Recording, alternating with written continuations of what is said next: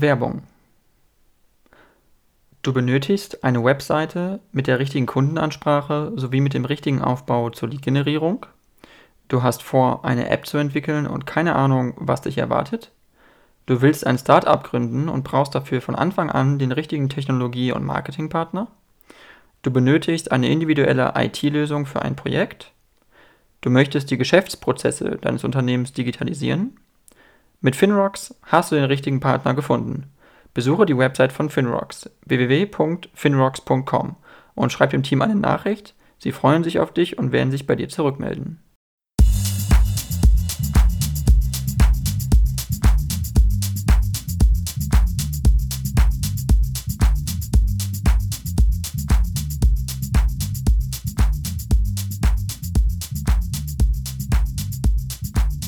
Dann äh, ja, vielen Dank, äh, Frau Schimke, Jana Schimke. Sie sind äh, Mitglied des Deutschen Bundestages äh, für die CDU, äh, Mitglied des Deutschen Bundestages seit 2013. Äh, Sie sind Vorsitzende im Ausschuss für Tourismus und Mitglied im Ausschuss für Arbeit und Soziales. Und ähm, ja, ich würde mal vorab einfach fragen, vielleicht, wie Sie eigentlich dahin gekommen sind, zur Politik und Politikerin zu werden. War das so Ihre, ja, Ihr erstes Ziel, sage ich mal, oder war das so eine Entwicklung oder wie, wie kam das so? Mhm. Das ist interessant, weil diese Frage bekomme ich sehr, sehr oft gestellt. Wie wird man Politiker und war das schon immer Ihr Lebensziel? Ich kann sagen, ich bin am Ende durch einen Zufall Abgeordnete geworden. Ich habe das nicht geplant, weil ich dieses Ziel für mich persönlich immer für unerreichbar gehalten habe. Ich habe natürlich immer im politiknahen Bereich gearbeitet, habe auch Politikwissenschaften studiert, bin auch ähm, als Studentin in die CDU eingetreten, habe mich immer ehrenamtlich engagiert, ähm, sah für mich aber keinen Weg in die Berufspolitik zu gehen. Und eines Tages äh, passierte es eben, dass ich gefragt wurde, ob ich mir vorstellen könnte, zur Bundestagswahl anzutreten. Ähm, das geschah vor dem Hintergrund, dass die anderen Kandidaten oder möglichen Kandidaten, die gefragt wurden, abgesagt haben, weil der Wahlkreis als ungewinnbar galt. Und ich persönlich hm, habe diese Frage und diese da vor mir liegende Aufgabe als Chance verstanden, als wirklich spannende Lebenszeit, auch wenn man am Ende vielleicht eine Wahl nicht gewinnt. Und habe sofort Ja gesagt äh, mit dem Ergebnis, dass ich dann diesen Wahlkreis das erste Mal auch für die CDU direkt geholt habe. Okay, also es war sozusagen auch dann für Sie schon auch als junger Mensch, haben Sie sich schon gesagt, äh, die CDU ist eine Partei für mich äh, oder hatten Sie Zweifel manchmal oder haben Sie auch gesagt, ich könnte mir auch eine SPD genauso vorstellen oder eine FDP oder also oder woher kam das auch so ein bisschen so die Motivation da, sich für die CDU zu engagieren? Lag es auch vielleicht auch an Freunden oder Familien oder so oder genau? Naja, ich bin ein Kind der Wendezeit. Als die Mauer gefallen ist, war ich elf Jahre alt. Ich bin in der früheren DDR geboren und aufgewachsen.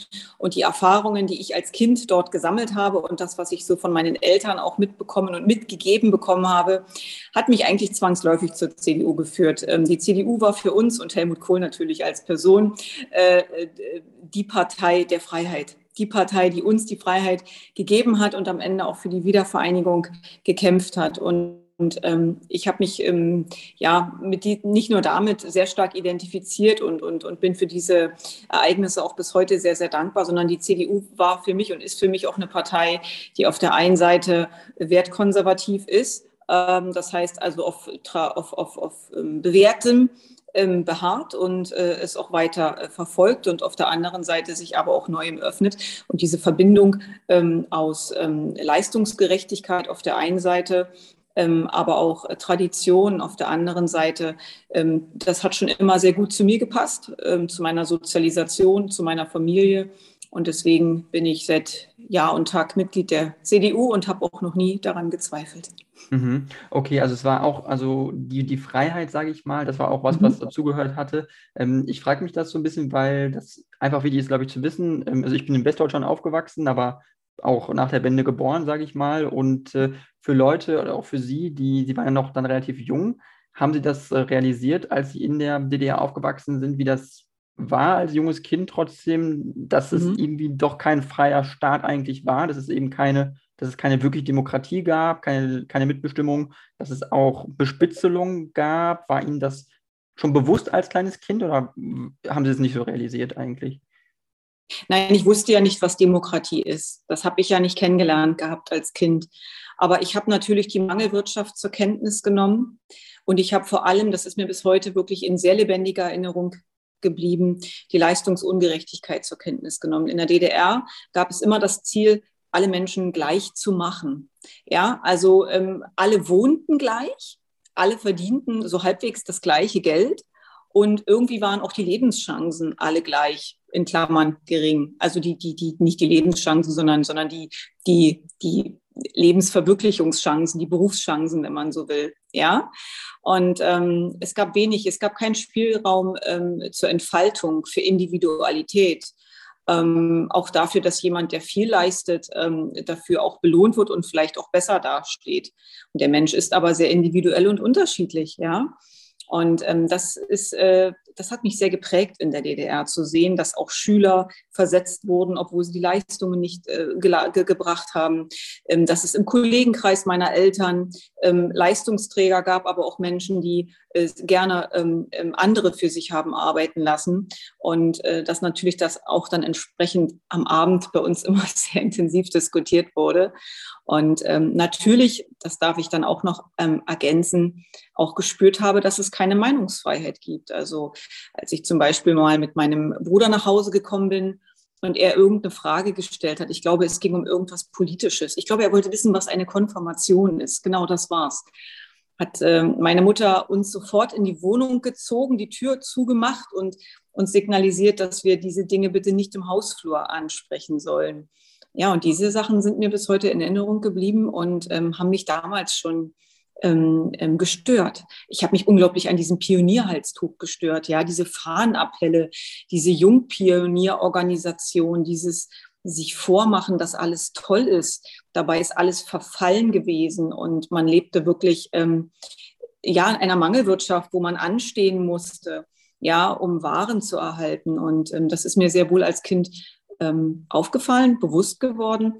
Aber ich wusste natürlich nicht, was die Alternative sein kann. Und als dann die Mauer gefallen ist, ähm, weiß ich noch, ähm, sagte mein Vater noch oder meine Mutter, ich weiß nicht mehr wer, ich glaube, es war mein Vater, ähm, jetzt zählt endlich Leistung. Das ist mir bis heute in Erinnerung geblieben.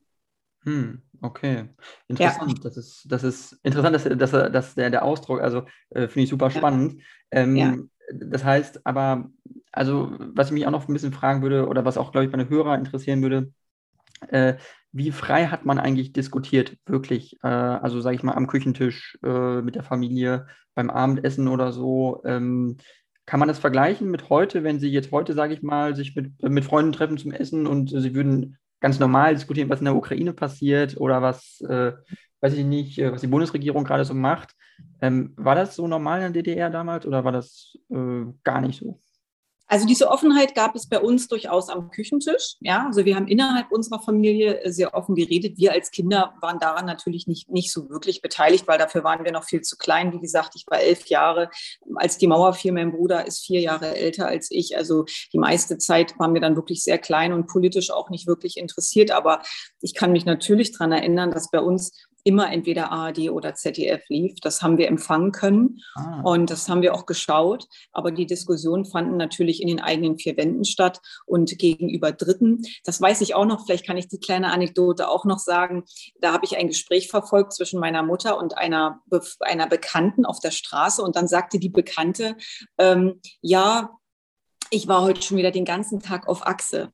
Und dann sagte ich, ja, das gucken wir auch immer im Fernsehen. Und ich glaube, das war auch eine, eine Serie aus dem westdeutschen Fernsehen. und meine Mutter hat mich dann noch darauf hingewiesen, dass ich das bitte nicht in der Öffentlichkeit zu sagen habe. Ja, also insofern, ähm, die Offenheit ähm, vollzog sich im Privaten, auf keinen Fall im öffentlichen Raum. Okay, verstehe. Aber äh, das heißt, es gab aber trotzdem eine Art, also das war mal zu verkraften, sage ich mal. Das in der Öffentlichkeit zu sagen, war jetzt nicht, nicht gefährlich sofort. Also es war Doch, nicht. Es war, doch, es war gefährlich. War gefährlich. Okay. Es war auf jeden Fall gefährlich, sonst, ähm, sonst ähm, wäre ich ja nicht gerügt worden dafür, dass ich äh, mich verplappert okay. habe in der Öffentlichkeit. Ja. Wir sind jetzt zwar nicht hingewiesen worden von unseren Eltern, das oder jenes nicht zu sagen öffentlich. Ähm, ich habe auch nur, ich habe auch nicht mehr so ganz viele Erinnerungen. Ne? Es ist, ist, halt auch schon sehr, sehr lange her. Ähm, aber ich wusste, dass das habe ich immer gespürt. Ähm, dass, dass politische Diskussionen in der Öffentlichkeit nicht angebracht sind und man sich da zurückhalten sollte. Mhm. Auf jeden Fall. Ähm, das ist ein super interessanter Punkt. Ich würde eigentlich gerne fast schon bei dem Thema bleiben, aber weil wir nicht ganz mhm. so viel Zeit haben, äh, wollte ich eben noch den nächsten Punkt ansprechen. Und zwar, weil Sie im Ausschuss für Tourismus sitzen und da auch Vorsitzende sind, äh, wollte ich mal fragen, wie das so ist jetzt mit der Corona-Pandemie und dem Tourismus, also der Tourismusbranche als solcher, die ja eigentlich ziemlich eingestürzt ist seit 2020. Also die ja wirklich, TUI ist ein Beispiel, musste vom Staat gerettet werden als, als Konzern, als Reisekonzern. Die Lufthansa musste äh, finanziert werden. Ähm, wie gut gerüstet sehen Sie eigentlich so die Reisebranche für die Zukunft? Speziell vielleicht auch kleinere ähm, ja, Akteure, kleinere Firmen. Äh, ich meine, das klassische Reisebüro gibt es ja auch kaum noch. Also wie, wie ist da so die Struktur und ja, wie, wie gut geht es der Branche eigentlich? Na gut, also die Wirtschaftshilfen, die die Bundesregierung damals gezahlt haben, wurden sehr, sehr dankbar aufgenommen und angenommen. Also das sagen uns die Touristiker bis heute, dass ihnen das wirklich geholfen hat. Ohne diese Hilfen hätten sie die Zeit nicht überstanden. Dann muss man sagen, dass die deutsche Wirtschaft und natürlich auch die touristische Wirtschaft überwiegend sehr mittelständisch, klein und mittelständisch geprägt ist wir über eine hohe Resilienz verfügen, auch in der Wirtschaft. Viele haben von ihrem Privatvermögen äh, gelebt und es auch aufgebraucht, ja, um über die Runden zu kommen. Also wir sind schon imstande, auch mit Krisen umzugehen, aber wir brauchen natürlich im Nachgang wieder Zeit und Möglichkeiten, uns zu stärken. Und das ist im Moment ein Stück weit meine Sorge, ähm, die Unternehmen mag es ähm, in der großen Mehrzahl ähm, heute noch geben. Aber äh, die Frage ist wirklich, ob sie sich wieder so gut stabilisieren können, dass sie für künftige Krisen auch gewappnet sind. Und deswegen ist es mir persönlich sehr, sehr wichtig, aus der Corona-Pandemie, aus den Einschränkungen, den Berufsverboten, die es gab, äh, zu lernen, ja, und äh, zu überlegen, ähm, Alternativen zu suchen, eben das nicht noch einmal zuzulassen, weil das, das, das überlebt keiner wirtschaftlich mehr, so eine Krise noch einmal durchzuleben, sondern ähm, wirklich ähm, aus der Aussage, wir wollen mit dem Virus leben oder lernen, mit dem Virus zu leben, dann tatsächlich auch ähm, ja, Handeln zu machen, ja, und eben nicht noch einmal in solch eine Lockdown-Situation zu kommen. Ein Riesenproblem in der Tourismuswirtschaft ist die Fachkräftesituation. Wir hatten das schon lange Zeit vorher gehabt gehabt in allen Branchen. Es hat sich jetzt gerade im touristischen Bereich ähm, extremst zugespitzt, weil viele Menschen ihre Arbeitgeber verlassen haben. Sie haben für sich keine berufliche Perspektive mehr gesehen, wenngleich ihnen der Beruf unglaublich viel Spaß gemacht hat, aber sie eben für sich keine Sicherheit mehr sahen, also für sich, für ihre Familien, für ihre eigene Zukunft und jetzt wo auch immer abgeblieben sind. Ich weiß es nicht. Und ähm, wir hören eben von vielen Betrieben, dass sie Schwierigkeiten haben, zu öffnen oder den Service aufrechtzuerhalten, weil die Fachkräfte fehlen. Und das merkt man vielleicht nicht nur, wenn man im Urlaub ist, sondern das merken wir tatsächlich auch hier schon im Deutschen Bundestag, wo Caterer personell bei weitem nicht mehr so ausgestattet sind, wie das früher der Fall war, wo eben Veranstaltungen nicht versorgt werden können ähm, mit, mit Getränken, mit äh, Verpflegung. Ähm, also insofern, es kommt jetzt an, es trifft uns richtig hart. Und ähm, ja, die Frage ist immer, was tut man dagegen? Ne? Also wir können ja auch keine Fachkräfte backen. Wir können halt wirklich nur schauen äh, und dafür die richtigen Entscheidungen treffen, dass unsere Unternehmen gut durch Krisen kommen und dass wir versuchen, Krisen zu vermeiden. Soweit mit Corona. Jetzt kommen aber nächste Krisen. Jetzt kommt die Ukraine, jetzt kommt Inflation, jetzt kommt die Frage, wie geht es mit der Energieversorgung in diesem Land weiter? Ich kann auch nicht in die Glaskugel schauen, aber wir können nur versuchen, jetzt alles zu unternehmen, um gut durch die nächsten Monate zu kommen. Mhm. Gut, dass Sie es ansprechen. Es ist mhm. das brennende Thema eigentlich, ist ja jetzt wirklich Energieversorgung. Äh, es geht ja wirklich durch alle Medien und ich glaube, den meisten Leuten ist es auch mittlerweile wirklich bewusst, was es heißt, wenn Russland sagen würde, wir liefern kein Gas mehr nach Deutschland. Ähm, dann ist es wirklich für den Winter, für den Herbst sieht es schwierig aus. Ähm, sehen Sie auch Fehler in der Energieversorgung? Ich meine, es ist vielleicht nicht das Ausschussthema, in dem Sie jetzt vorsitzen, aber äh, was die Energieversorgung angeht in Deutschland, hat man da Fehler gemacht? Äh, hat man nicht genug diversifiziert? Äh, hätte man mal mehr auf entweder andere Lieferanten setzen können? Äh, Flüssiggasterminals zum Beispiel sind ein Thema. Äh, warum gibt es das nicht in Deutschland? Warum hat man so stark auf Russland gesetzt? Mhm. Naja, man äh, man hat sich eben für einen Weg entschieden und vielleicht auch für den Weg des geringsten Widerstandes, den es eben damals gab. Ne? Es gab enge äh, Beziehungen, enge Kontakte auch zu Russland. Der Bezug von russischem Gas ähm, erschien leicht und, ähm, und, und praktikabel, ähm, was durchaus zu kritisieren ist. Und die Stimmen dahingehend werden ja auch immer lauter, ist tatsächlich auch der Atomausstieg. Wir sind uns alle bewusst, dass wir natürlich bei Atomenergie nach wie vor die ungeklärte Frage der Endlagerlösung haben. Das steht völlig außer Frage. Aber angesichts dieser Krise, die uns jetzt ereilt, erscheint natürlich auch der Atomausstieg unter einem völlig anderen Licht. Ja, und wenn wir uns unsere europäischen Partnerländer anschauen, die äh, alle noch auch mit Atomkraft arbeiten und dadurch mitunter auch eine deutlich geringere Inflationsrate als wir in Deutschland haben, ähm, dann finde ich, ist man gezwungen, daraus zu lernen. Ja, man kann nicht, man, man soll, man darf sicherlich Vorbild sein mit ähm, dem Ausstieg aus Technologien. Man muss aber auch wissen, in welche Technologien man dann einsteigt und wie man das tut. Aber auf der anderen Seite sollte man eben auch nicht den Blick für die Realitäten verlieren. Man sollte immer ähm, politische Ziele auch im Einklang mit ähm, dem Empfinden und mit der Belastbarkeit der Menschen in diesem Lande vollziehen. Und ähm, das gilt für die Preisstabilität, das gilt für die gesellschaftliche Akzeptanz, Stichwort Windräder im Wald, große Debatten, die wir hier führen. Und ich habe in den letzten Jahren schon festgestellt, dass man manchmal so ein bisschen Politik mit der, mit der Keule macht. Ja, ähm, es gibt ein Ziel und das wird dann auf Teufel komm raus durchgesetzt. Und ich finde, das ist keine gute Art, ähm, eine tragfähige Politik zu machen, die von den Menschen auch getragen wird. Und daran würde ich sehr gerne etwas ändern. Mhm. Also Sie meinen auch, dass sozusagen zu sehr immer auf einem Thema sofort rumgehackt wird, was dann sozusagen einmal prägnant ist und dann ist es nach zwei Wochen schon wieder uninteressant? Oder, oder, oder nee. wie, wie, meinen, wie meinen Sie die, äh, ja? Die Politik mit der Keule ist, dass es ein politisch erklärtes Ziel ist, was auch parteilich sicherlich geprägt sein kann und, und vorgegeben sein kann, aber das eben in unserer Gesellschaft auf eine begrenzte Akzeptanz stößt. Ja, und ich sage immer, man kann eben Politik nicht mit der Brechstange machen. Man kann auch nicht politische Entscheidungen über die Köpfe der Menschen hinweg treffen. Also es braucht schon ähm, ähm, auch eine gemeinsame Unterstützung diverser Ziele, die man sich setzt. Und ähm, ich glaube, die Menschen in unserem Land sind sehr klug und können sehr gut abschätzen, was gut für sie ist, was gut für unser Land ist. Und da würde ich mir manchmal ein bisschen mehr Augenmaß, ein bisschen mehr Realitätssinn ähm, auch wünschen. Und ähm, gerade die energiepolitische Debatte war ja sehr stark an schwarzen Zahlen auf weißem Papier orientiert, die relativ wenig mit dem Lebensgefühl der Menschen und mit ihrer finanziellen Belastbarkeitsgrenze zu tun tun hatten. Und ähm, das erfahren wir jetzt gerade sehr schmerzlich. Ja. Mhm. Also Sie meinen, dass also Energiepreise als solche sind ja ein Problem, mhm. einfach für die normalen Verbraucher. Ähm, mhm. man weiß natürlich auch nicht, wo das noch hingeht. Man weiß auch nicht, auch als normaler Mieter, jetzt als Beispiel, ich bin auch ein Mieter, äh, wo mhm. Strompreise hingehen, wo äh, eine Nebenkostenabrechnung hat man noch nicht bekommen, aber man weiß nicht, wo es hingeht, vermutlich in keine gute Richtung. Und das geht ja ganz, ganz vielen Deutschen so, weil die allermeisten Deutschen sind ja Mieter und nicht Eigenheimer. Und ähm, auch Eigenheimer sind natürlich auch betroffen, sage ich mal, aber die sind im Zweifel noch wohlhabender.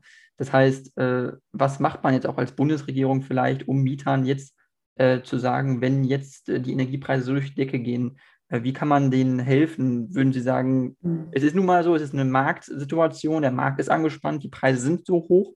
Oder muss man auch als Regierung dann sagen, oder auch als als Parlament, äh, wir müssen da irgendwie ähm, den Bürgern helfen finanziell. Sie können, nee, Sie können das nicht einfach so laufen lassen. Also ich denke mal, ähm, ähm gewisses, einen gewissen Grad an Belastungen sind die Leute schon bereit, auch mitzutragen.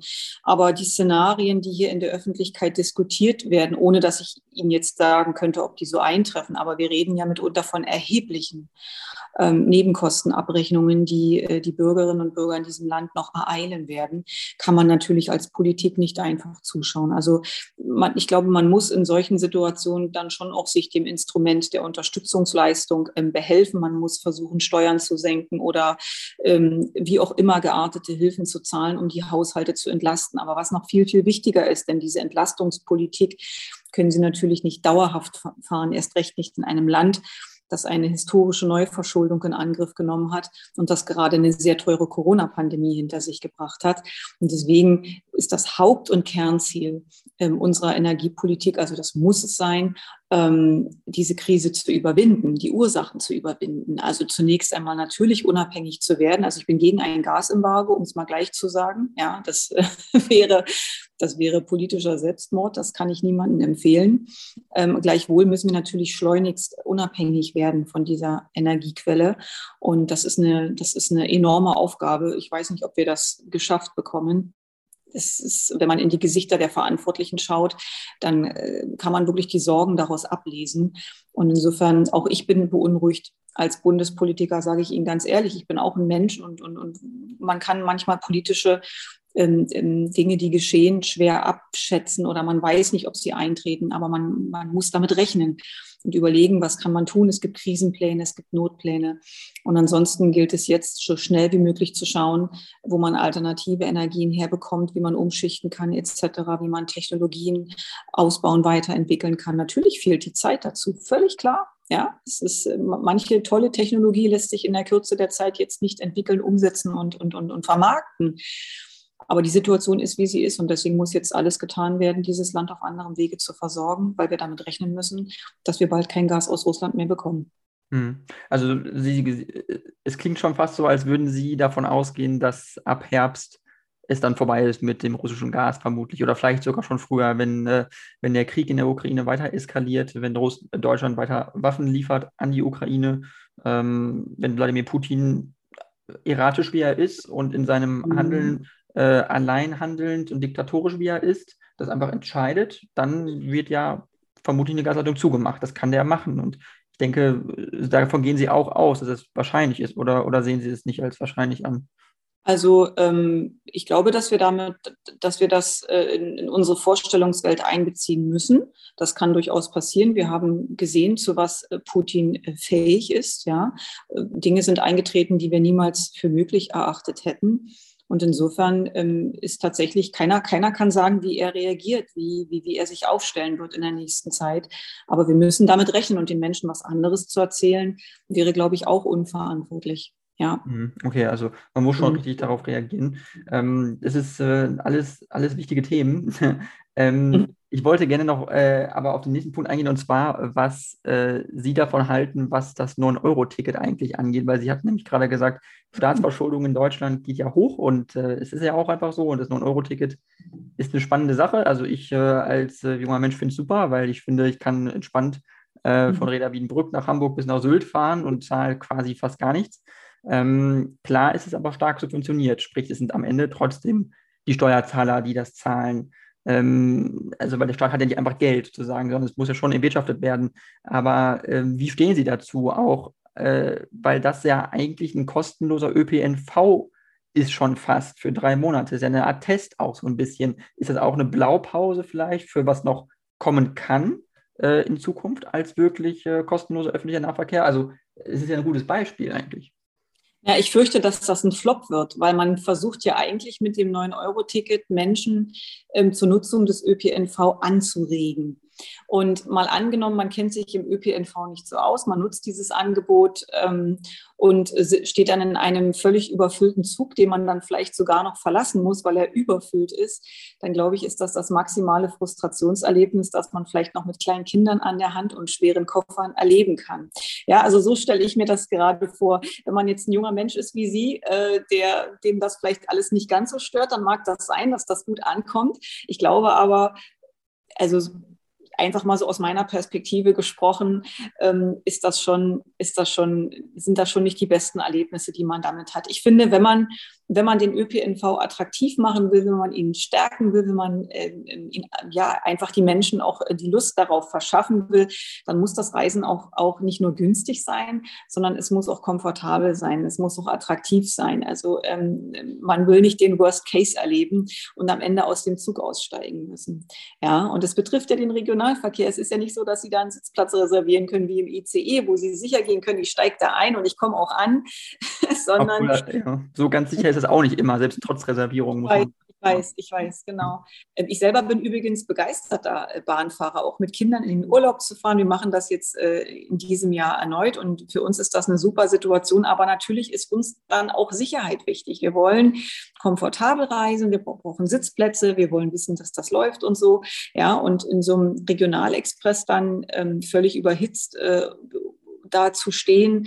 Ich halte das nicht für, für sehr, sehr attraktiv und deswegen fürchte ich, wird dieses Instrument am Ende dann auch ähm, zu teuer sein und dann auch floppen, weil es möglicherweise keiner annimmt. Aber das ist ein Szenario, meinerseits, was ich prognostiziere. Wir werden sehen, wie es am Ende wird. Man sollte sich sowas immer gut überlegen, ähm, weil ich weiß nicht, ob das immer alles so konfliktfrei abläuft an den Bahnhöfen, die über, stellen Sie sich die überfüllten Bahnsteige vor, das ist auch ein Sicherheitsproblem. Wenn dann die Polizei da anmarschieren muss und die Züge rollen muss, ist es alles nicht schön. Es ist, ähm, an diese Situation, glaube ich, wird man sich dann noch lange erinnern als Tourist. Okay, also das heißt, wären Sie Verkehrsministerin gewesen zum jetzigen Zeitpunkt, hätten Sie das nicht, äh, nicht gemacht oder wäre der, wären Sie in der Koalition mit den Grünen zum Beispiel jetzt und Sie wären Verkehrsministerin, hätten Sie das abgelehnt, das hätten Sie nicht durchgezogen, wenn die Forderung von den Grünen jetzt gekommen wäre, sage ich mal, das zu machen. Es kommt immer auf das Kräfteverhältnis in einer Koalition an. Ne? Mhm. Aber das Vorschlagsrecht hat ja tatsächlich hier schon auch der Fachminister und, und, und da sollte sich dann auch keiner weiter groß einmischen. Aber ich hätte mir sicherlich solche Dinge gut überlegt und versucht auch zu Ende zu denken. Ich glaube, was prioritär in unserem Land sein muss, ist einfach der bessere Ausbau der Infrastruktur, bessere Ausstattung auch der Deutschen Bahn, ja, ähm, ähm, dass sie rentabel arbeiten kann, dass sie komfortabel arbeiten kann, dass die Züge pünktlich sind, dass wir ein gutes Schienennetz haben. Ja, ähm, das ist, ähm, und wir haben natürlich jetzt auch wieder an diesem Unfall in Bayern leider sehen müssen, dass da auch, ähm, naja, manchmal auch Sicherheitsbedenken da sind. Also das beunruhigt mich natürlich auch. Und ich finde, das sind eigentlich die Baustellen, an denen wir arbeiten sollten und wo wir besser werden müssen. Und dann, glaube ich, kommen die Leute auch von allein. Okay, ähm, das ist äh, ganz interessant, weil ich hatte einen Kollegen von Ihnen, den Herrn Matthias Hauer, auch schon mal interviewt und habe mhm. ihm nämlich die Frage gestellt, äh, was er davon hält, äh, jetzt, weil Sie hatten jetzt Fernverkehr angesprochen, sagten, das ist ja was Wichtiges und das muss wirklich gut funktionieren, das muss pünktlich sein, das muss äh, ne, ähm, einfach belastbar sein, sage ich mal, verlässlich sein. Äh, wenn man jetzt, sage ich mal, auf einen anderen Anbieter noch setzen würde, neben der Deutschen Bahn, sprich, äh, es gibt ja zum Beispiel schon Flixzug. Das ist ja mhm. ein Anbieter, der mhm. Fernverkehrsstrecken macht. Das ist zwar kein ICE, das ist auch nicht besser als ein IC von der Qualität, aber immerhin mhm. ist es Fernverkehrverbindung. Sind mhm. Sie, wären Sie dafür auch im Fernverkehr auch richtige Schnellzüge von anderen Anbietern zuzulassen, neben der Deutschen Bahn, dass die sich das Netz dann teilen? Oder wären Sie dagegen? Warum nicht? Warum nicht? Also Wettbewerb belebt immer das Geschäft. Man sollte natürlich für faire Wettbewerbsbedingungen sorgen. Ja, und ähm, ich wüsste nicht, was dagegen spräche. Aber ich bin auch immer offen für Argumente von allen Seiten. Wissen Sie, bevor man äh, eben auch solche Entscheidungen, solche grundsätzlichen Entscheidungen dann auch trifft für ein Land, ähm, gibt es genügend Experten, äh, die Ihnen ihre Meinung äh, verraten. Und dann können Sie am Ende gut abwägen und auch eine gute Entscheidung treffen, die Sie mit Ihrem Gewissen auch vertreten können. Und ähm, das steht immer vor einem Entscheidungsprozess. Und insofern wäre ich da völlig offen, klar. Okay, also das wäre gut, interessant, weil Herr, äh, Herr Hauer hat das ganz genauso gesagt. Es hat ein bisschen gedauert, bis ich ihn zu der Aussage gebracht habe, aber äh, okay. da ist sich dann die CDU schon relativ äh, in dem Punkt vielleicht schon so ein bisschen äh, einig, was das angeht, den Wettbewerb mehr auf die Schiene zu bringen. Ähm, ja, super. Äh, das war schon ein spannendes Thema. Ähm, nur noch zum Abschluss, bevor ich will jetzt auch nicht äh, Ihre ganze Zeit stehlen, aber ähm, was jetzt nochmal kurz nochmal die Ukraine betrifft, das ist nochmal dieses Thema, was, glaube ich, nochmal ganz kurz angerissen werden muss Glauben Sie, dass der Krieg jetzt in Zukunft oder, oder, wie lange wird uns dieser Krieg noch beschäftigen? Wie lange wird dieser Krieg noch anhalten? Haben Sie eine Prognose, was da sich noch entwickeln könnte? Naja, ich fürchte, der Krieg wird länger dauern, als, äh, als wir äh, es gedacht haben. Also das ist das, was viele Militärexperten tatsächlich sagen, dass es ein, dass es ein Zermürbungskrieg wird. Ja, der, man sieht ja auch den Strategiewechsel seitens der Russen. Also sie sind jetzt quasi nicht mehr überall im Land, sondern mehr oder weniger äh, an einer Seite des Landes und, und, und kämpfen und sich dort ab, äh, arbeiten sich dort letztendlich ab, um da auch ähm, im Land äh, zu gewinnen. Das geschieht alles relativ langsam äh, und ähm, dient halt wirklich dem Zweck, auch die Ukraine kaputt zu machen, ja, sie ausbluten zu lassen. Und ähm, darauf müssen wir uns einstellen durch ähm, kontinuierliche Unterstützung auch seitens der Ukraine und vor allen Dingen auch den Versuch, dieses Land, äh, zumindest Teile dieses Landes, auch weiterhin wirtschaftlich äh, am Laufen zu halten. Also Sie kennen das Problem mit dem mit, mit den ganzen ähm, Getreide, äh, das dort in den ähm, Silos liegt, was nicht wegkommt, dass man versucht auch Bahnstrecken ähm, äh, in andere Himmelsrichtungen zu aktivieren, zu reaktivieren. Ich habe äh, gelesen, dass man das in Rumänien jetzt auch wieder versucht. Also, dass wir gucken müssen, dass wir irgendwie mit dieser Situation klarkommen, ja, und äh, weiterhin unterstützen und auf der anderen Seite auch diesem Land die Möglichkeit geben, ähm, wirtschaftlich auch ähm, weiter arbeiten zu können in gewisser Weise. Ja, aber das, äh, so, so ist die Lage im Moment und ich persönlich stelle mich da tatsächlich auch noch auf einen längeren Konflikt ein. Hm. Und Sie, Sie, Sie, glauben nicht, dass Putin irgendwann Halt macht, dass er an einer gewissen Linie halt macht, dass er sagt, der Osten der Ukraine, sage ich mal, äh, der reicht mir jetzt? Oder glauben Sie, dass sein erklärtes Ziel ist, äh, wirklich vollkommen das ganze Land einzunehmen, bis nach Kiew vorzurücken, mhm. eigentlich bis an die Grenze von Polen? Und ähm, mhm. würde man ihn auch gewähren lassen als Westen? Weil man sieht ja jetzt schon ganz leichte Geländegewinne schon der Russen noch in der Ostukraine. Das ist ja nun mal so. Also Tja, was Putin machen wird oder was seine Strategie ist, das weiß wahrscheinlich nur er selbst. Ähm, aber wir wissen auch, dass die Ukraine nicht das alleinige Ziel von Putin ist. Also er möchte ja gerne ähm, ein, ein, ein, ein Russland schaffen, so wie es früher mal der Fall gewesen ist. Und deswegen sind natürlich auch die Nachbarländer in Alarmbereitschaft. Deswegen äh, denken ja tatsächlich auch andere Staaten jetzt darüber nach, äh, in die NATO einzutreten, etc. Ja, also insofern die Fantasien, die Machtfantasien von Putin gehen weit über die Ukraine hinaus. Und das müssen wir sehr, sehr ernst nehmen. Und das ist auch der Grund, warum sich eben der Westen auch so stark in der Ukraine ähm, engagiert. Man ist natürlich weiterhin darauf bedacht, ähm, nicht, nicht, nicht mit eigenen Kräften dort vor Ort zu sein, um dann ähm, de facto auch wirklich auch Teil des Krieges zu werden. Aber auf der anderen Seite sind wir es im Grunde genommen auch längst, ja, weil dieser Krieg auch uns etwas angeht. Es ist ein Krieg mitten in Europa und insofern zu sagen, wir halten uns raus, weil das geht uns nichts an, empfinde ich immer als, als Aussage, die sehr, sehr zynisch ist und die ich in keiner Weise unterstütze. Mhm. Ja, dann äh, vielen Dank, Frau Schimpke, für das Interview. Ähm, es war sehr interessant, äh, sehr vielseitig, äh, kurz und knapp, aber trotzdem mhm. inhaltlich stark. ähm, ja, vielen Dank. Und äh, wenn Sie möchten, können Sie noch zum Abschluss was sagen zu äh, sich als Person Ihrer Partei. Ich meine, äh, im September sind ja auch Landtagswahlen in Niedersachsen. Wenn Sie einen Wahlaufruf machen möchten, können Sie es gerne machen. Nun ja, also ich muss sagen, ähm, die Union hat, denke ich, gelernt ähm, aus den Fehlern der Vergangenheit. Wir haben uns neu aufgestellt, personell als auch inhaltlich. Das wird hier im Deutschen Bundestag in bemerkenswerter Weise deutlich. Wir haben als größte Oppositionspartei die Regierung schon in mehrfacher Weise ähm, zum Umdenken getrieben, haben massiven Einfluss auch ausgeübt auf diverse Entscheidungen. Und insofern sind wir immer noch diejenigen, die, glaube ich, die meisten Bürger in diesem Land auch vertrauen. Das sehen wir auch in den aktuellen Umfragen. Und ja, wir arbeiten daran, weiter besser zu werden, zur alter Stärke zurückzufinden. Und ich glaube, man kann der CDU in diesen Tagen wirklich mit gutem Gewissen auch die Stimme schenken.